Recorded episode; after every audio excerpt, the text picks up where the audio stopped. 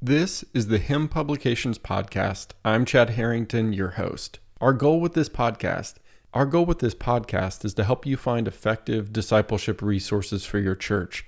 Go to himpublications.com to check out our books.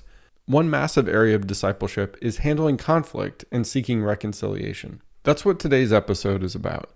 Recently, I preached a sermon at my home church about the story of Jacob and Esau. Their story, I believe, offers an excellent example of reconciliation from a relationship that had been filled with rivalry, hurt, and pain.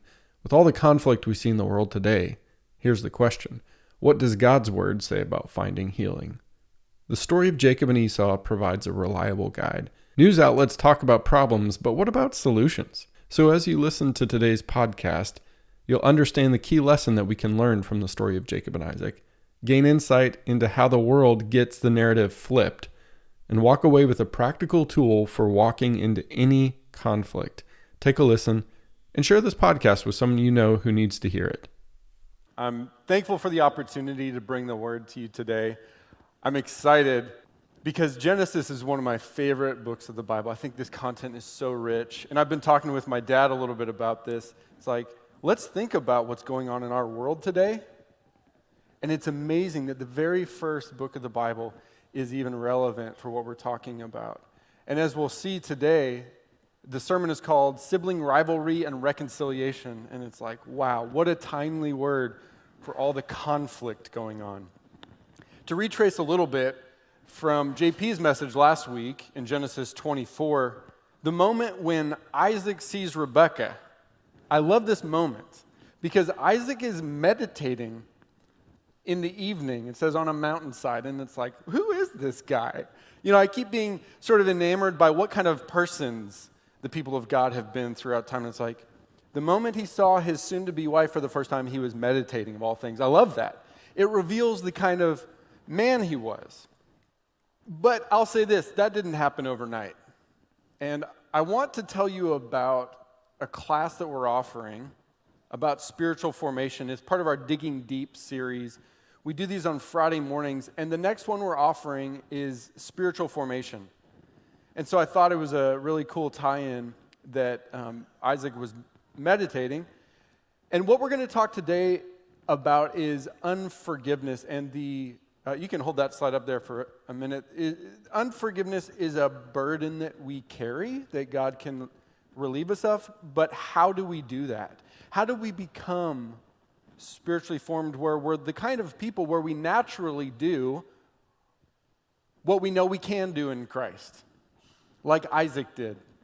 And so this is a Friday morning class starting August 14th. It's before your day gets going, 6:30 to 8 a.m. Friday mornings for six to eight weeks. And we're going to walk through spiritual formation from a biblical perspective so that you have a good understanding of, of why and what to do from Scripture based on the life of Christ. But then we're also, and this is exciting, you're going to walk away with a, a plan that's catered to where you're at so that you can grow from where you're at. And so I'm really excited um, about this start. You can actually sign up at harpethcc.com and just search events for spiritual formation, and you can sign up. Uh, hope to see you there. And I wanted to, to bring that up in the sermon today because what we're going to do is look at the spiritual formation journey of Jacob and how one of the closest relationships in his life, his twin brother, that relationship was pivotal, both challenging and dynamic, as we'll see, in who he became as a person and how God used that relationship. And I think spiritual formation is a very important word for today. In other words, a very important thing, aspect of our lives. Because there's a lot of conflict going on out there, isn't there? What's going on in here? And how does change actually happen in the world? Spiritual formation is how God forms our hearts and our lives. You know, I love in that song, the church is the hope of the world. Really, to take that and extrapolate it, it's Christ in the church that's the hope of the world. And so, what I want to do today is look at the life of Jacob from a 40,000 foot view. We're going to kind of fly over it, but we're going to touch down at three pivotal moments as we go.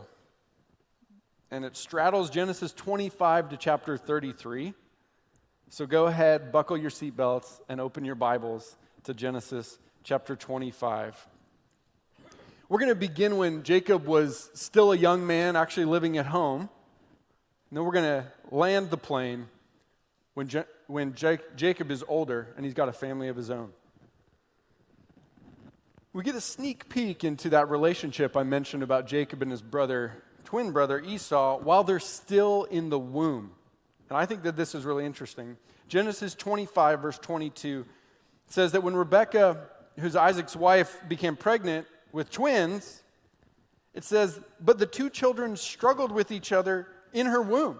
So she went to the Lord to ask about it, which is kind of funny. It's like, What's going on here? Hey, what kind of person was Rebecca that she's like, This is weird. Let's go to the Lord. And she says, Why is this happening to me? And God said to her, The sons in your womb will become two nations. From the very beginning, the two nations will be rivals. I can just see Rebecca bracing herself. What have I gotten myself into? And so when they're born, Jacob is actually grabbing Esau's heel. You remember the story. And so he gets the name Jacob, which in Hebrew sounds like heel, which implies a trickster. You know, when you want to trip someone up, you hit their heel. Or something. At least that's how I did it when I was a kid. And then Esau's name in Hebrew sounds like hairy. So if you think about it, they're heel and hairy, the two twins. I can just imagine that conversation with Isaac and Rebecca. Isaac's like, hey, Rebecca, what do you think? You know, he's grabbing the heel and then he's hairy. Heel and hairy, yeah? She's like, okay. Whatever, sounds good to me. But from the beginning, they were at odds. And that becomes their story for a long, long time. And if there was a banner flown over their, their life with a single word on it, I think that banner would be struggle between these two brothers. But as we'll see, that's not the last word in their story. So while from the beginning they struggled, there's two sort of pivotal moments in their lives as young men that really formed them and really kind of marked them. The first one was when Isaac, uh, sorry, when Jacob steals Esau's birthright in Genesis 25, starting in verse 29. You know the story how Esau was away on a hunting trip because he was the outdoors guy and Jacob was the home dweller. So he's making a stew, Jacob is. Esau comes in from this exhausting journey. He's actually on the brink of death. He needs a meal. And so Jacob tricks Esau into trading him his older son's birthright, which was the double portion of inheritance, for a pot of stew. Strike number one. Strike number two. The second pivotal moment in this sibling rivalry happens in Genesis 27, starting in verse 1. And we see this story unfolding and what becomes one of the most painful narratives, in my opinion, in, in all of Scripture. Isaac wants to bless his older son Esau. And so he sends Esau out to cook his favorite meal and to come back and receive a blessing. Meanwhile, Rebekah, his wife, manipulates Jacob to get him to trick her husband into giving the younger son the blessing instead of Esau. And it's like, really? These are our people in Scripture? And sometimes I just think, I can't believe that God deal, works through us people at all because we're doing stuff like that. I mean, these are the stories of the faith. It's amazing that even they had weaknesses, and I love that, that, God in, inspired Moses to include that in Genesis. And so, Jacob dresses up so that he looks, smells, and feels just like his brother Esau, so that he can steal the blessing from Isaac. And so, this is a crucial moment in Genesis chapter 27, starting in verse 22. It says, Jacob went close to his father Isaac, who touched him and said, The voice is the voice of Jacob, but the hands are the hands of Esau. He didn't recognize him, for his hands were hairy like those of his brother Esau, so he blessed him. Are you really my son Esau? He said. I am, he replied. And I just want to pause here for a minute because notice that identity statement of confusion within Jacob. Whether he struggled existentially with his identity or not, we don't know, but we do know that who he was was not enough, that he had to lie. And I think that that's an important note in this rivalry thing. Are you enough in your own heart? Or do you feel like you have to grab something that's not yours? Well, Esau finds out and he is devastated. Because for them, receiving the birthright was given at birth, but the blessing, oh, they longed for this from their father, especially with such a heritage and the stories of Abraham. And they knew the promises. And he says, Isn't he rightly named Jacob? Esau says, He's deceived me with these, these two times. He took my birthright, and now he's taken my blessing. And the desperation, you can hear almost quiver in his voice Haven't you reserved any blessing for me? And Isaac says, No, I gave it all. And so Jacob and Esau have this massive conflict. And it becomes a mark on their relationship and a wound in their life that lasts for a very, very long time. And what I want to say is in our world today, there is conflict in this unique cultural moment at every turn. Massive, seismic, we're seeing political, national, even local conflict. Who do we follow? What do we believe? How do we handle the conflicts, even in our families and within ourselves? And so, what I want to do is describe the conflict spiral, at least by appearance. And this is the narrative that the world is telling, okay? And there's truth to it, but I, I, I want to describe it. It says that the world is pressing down on people and then groups of people are impacted. Families are affected, and individuals are harmed, and then it causes turmoil within our hearts, right? So there's truth in that, right? That happens. That's true. But that doesn't quite get to the heart of it.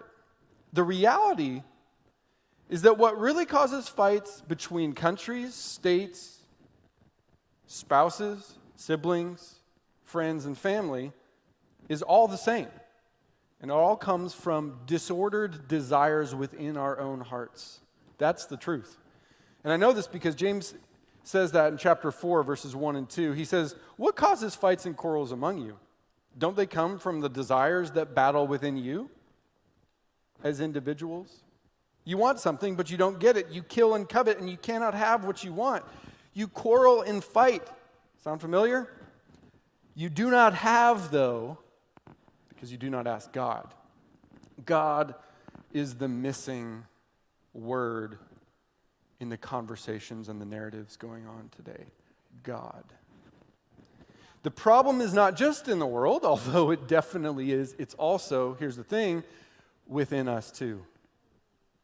We're all broken and in need of the redemption of God. So while the world tells one narrative, right? There's truth in it. The reality is actually a fuller picture, and if you think about it, it's kind of flipped.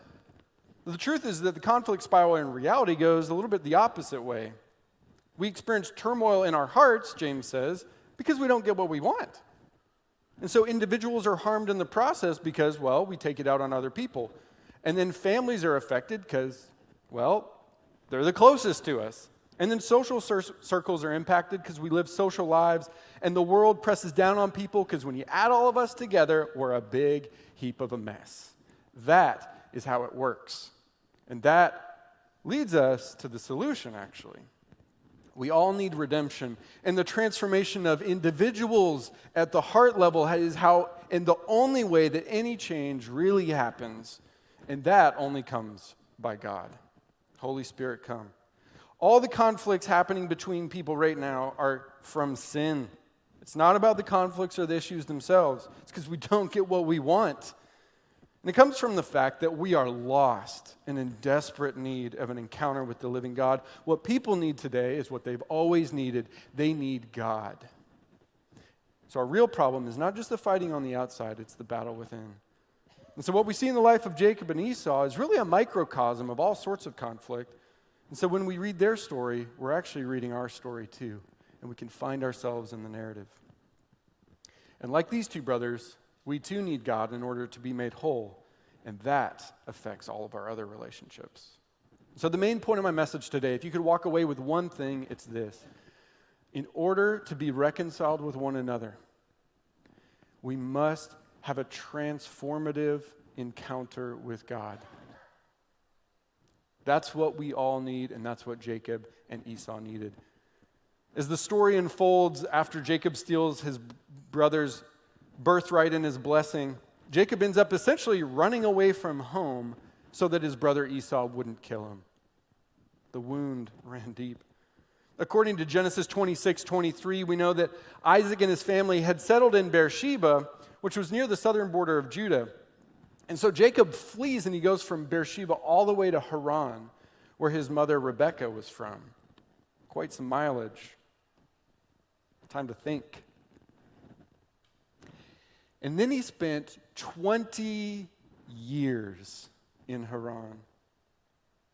What started out with the selfish trick turned out to be two decades of hard labor, where he learned himself what it meant to be tricked his father in law tricked him into marrying his daughter that he didn't want, Leah, after working for seven years. And then when he finally did marry Rebecca, uh, Rachel, he had to work an additional seven years, followed by six years of hard labor where his father in law, it says, tricked him by changing his wages 10 different times.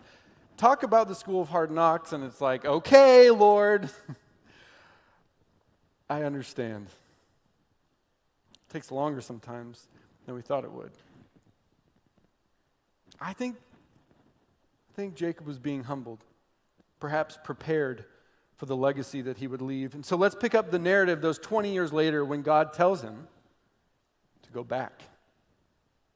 We try and avo- avoid the wounds, don't we? The darkness, the pain. And God says, That's where I want to meet you. Let's go. And so,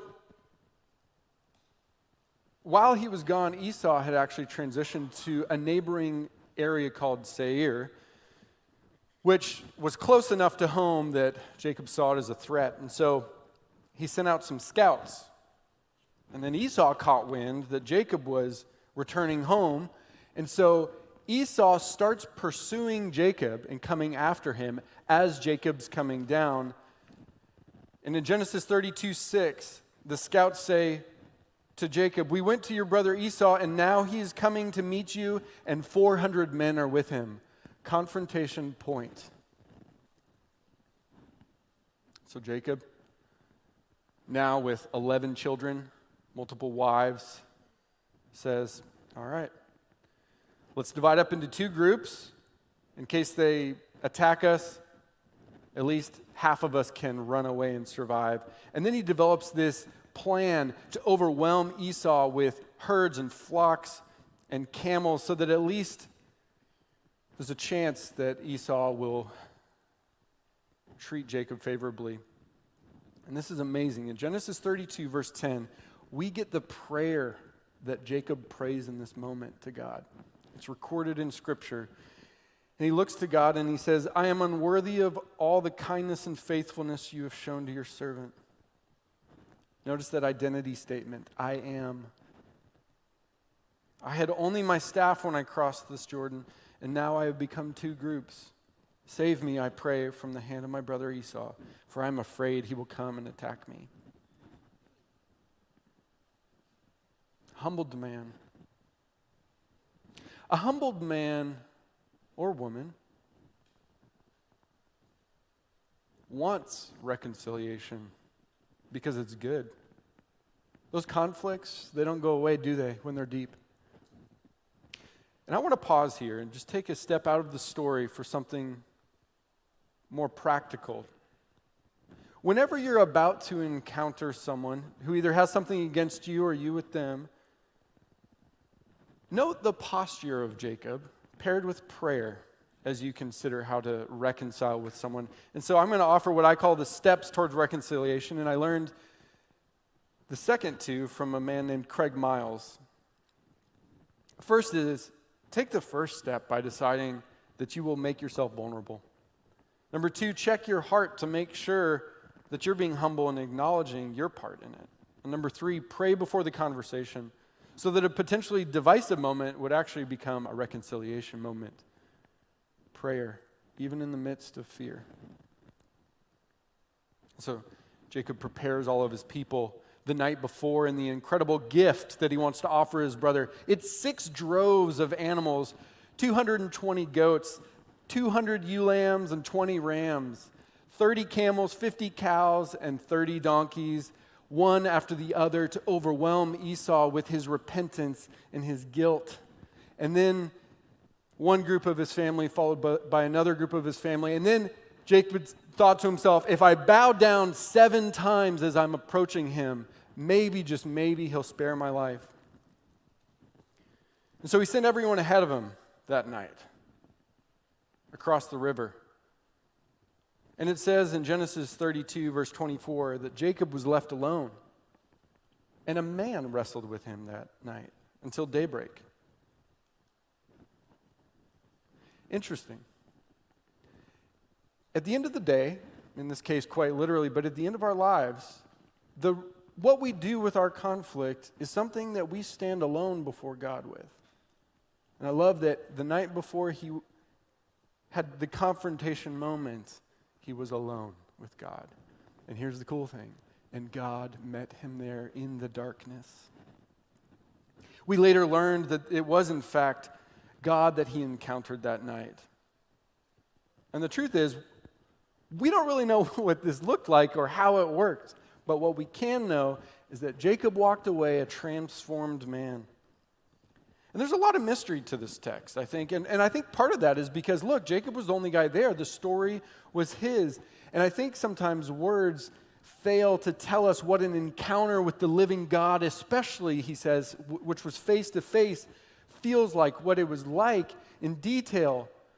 But we know that in order to be reconciled with one another, like the life of Jacob, we must encounter God in a transformational way. And the man that night, representing God, touched the socket of Jacob's hip, it says, which made him walk with a limp afterward, humbled again. And then God says to him through an angel, and this is from the message paraphrase the angel says, Your name is no longer Jacob. From now on, it's Israel, God wrestler, because you've wrestled with God and come through. The NRSV and the ESV say that he wrestled with God and prevailed. He survived it.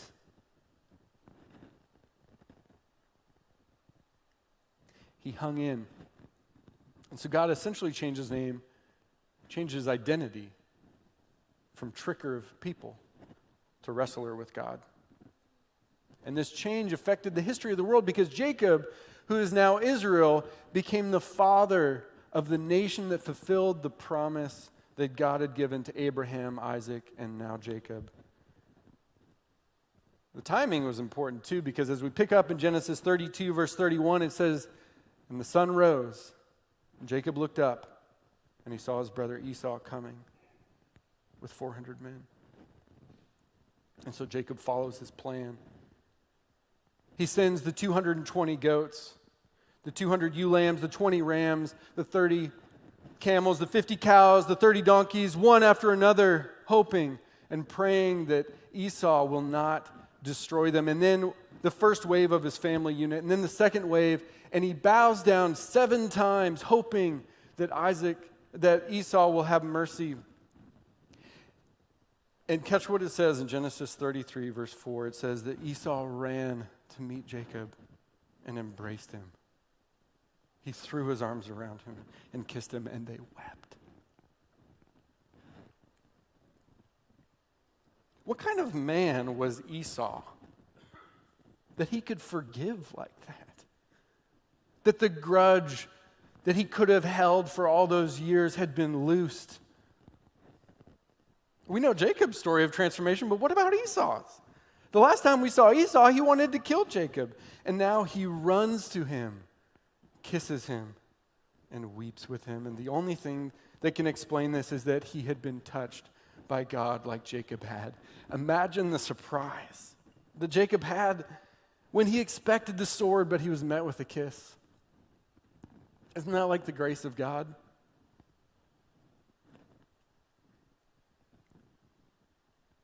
There's a scene from episode two of the TV series called The Chosen, where Nicodemus speaks with Mary Magdalene about her transformation from being a prostitute to becoming a disciple of Jesus. And I love how she says this in this TV series. She, she explains the moment that she experienced Jesus. She said, He called me Mary. He told me, I am His, I am redeemed. She says, I don't understand it myself, but here's what I can tell you I was one way, and now I'm completely different, and the thing that happened in between was Him. Because in order to be reconciled with each other, we have to experience God in a transformational way. That's the only way it happens. And we don't under, always understand how or when God will touch us. Sometimes it's the 11th hour, sometimes it's the middle of the night. But when He does, He reaches down into the depths of our heart, deeper than we know we had capacity for, and He heals us. So, we talked about the conflict spiral. We talked about experiencing turmoil in our hearts, which harms individuals, affects families, impacts social circles, and presses on the world. But in Christ, the redemption is the reconciliation revolution, which is what God can do in us. And this is when we experience healing in our hearts where individuals feel loved, families are mended, social circles are changed, and the world experiences love overflowing that's revolutionary. That's the reconciliation revolution that we have at our fingertips in Christ by the mercy and grace of God. And so while the world experiences life one way, in Christ, we can be transformed, and the thing that happens in between is God. He gives us the satisfaction. He gives us the peace. He gives us the healing that we desperately need at our core, that the world desperately needs, and we have access to this in Christ if only we'll receive it. Once Jacob and Esau stopped weeping together, Esau asked Jacob, What did you mean by all these droves I met? It's like, what was going on, man? Like, Jacob, still a humble man, says, I, to find favor in your eyes, my Lord. But Esau says this He says, I have enough, my brother. Keep what you have for yourself. I have enough. Can you say those words with your life now? I don't mean money, I mean peace. Can you say, in the midst of your pain and your hurt, I have enough. If I'm honest, I struggle with that. So let me tell you a story about a lady who learned to say, I have enough. And I got to meet her when I was in Sierra Leone in 2013. And I just want to say before I tell this story, again, I love the fact that Harpeth raised tens of thousands of dollars for the people in Sierra Leone because they desperately need it. And it's even more meaningful because I've been there and I've seen some of their faces, these beautiful people. One lady in particular, I was able to lead through Neil Anderson's Steps to Freedom in Christ in a group setting. And so this is actually a picture I took while I was there. And I want you to just kind of feel what the country looked like. Very simple and plain, very poor one of the poorest countries in the world, if not the poorest. And the process of the steps to freedom in Christ involved going through a, one step where you take an inventory of the people who've wronged you in your life, and you list them out, and by God's grace, you work towards forgiving them. It, it overlaps with the step studies of Celebrate Recovery, which we have at this church, and it's awesome. Well, toward the end of the week, the lady pulled me aside and she said that she had a deep wound. And she said, during the Civil War of the early 2000s,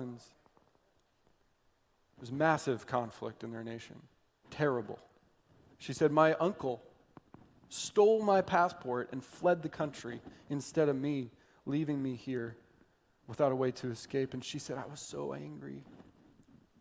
And for 10 years, she said, I've held on to that grudge.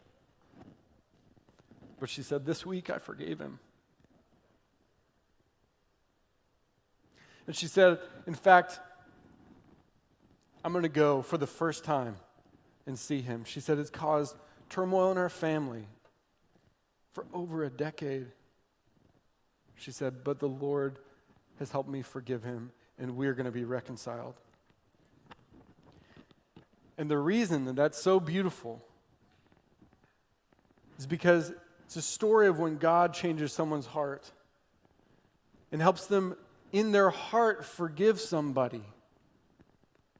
And that in turn affects the people closest to us, which has the power to impact everyone around us. Because in order to be reconciled with other people, we have got to be transformed by an experience with God. And so I want to ask this How are you in your heart today? I mean, really. With whom do you need to be reconciled? Whom maybe have you injured? Is there someone that you're angry at? Unforgiveness is a burden. And until we forgive by the grace of God, we carry it.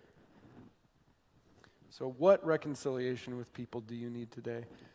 And what I want to do is say this as far as it depends on you, sometimes we can only do our part. But as far as it depends on you, take the first step. Be humble. Check your heart before you go and pray. And here's the cool thing that in Christ,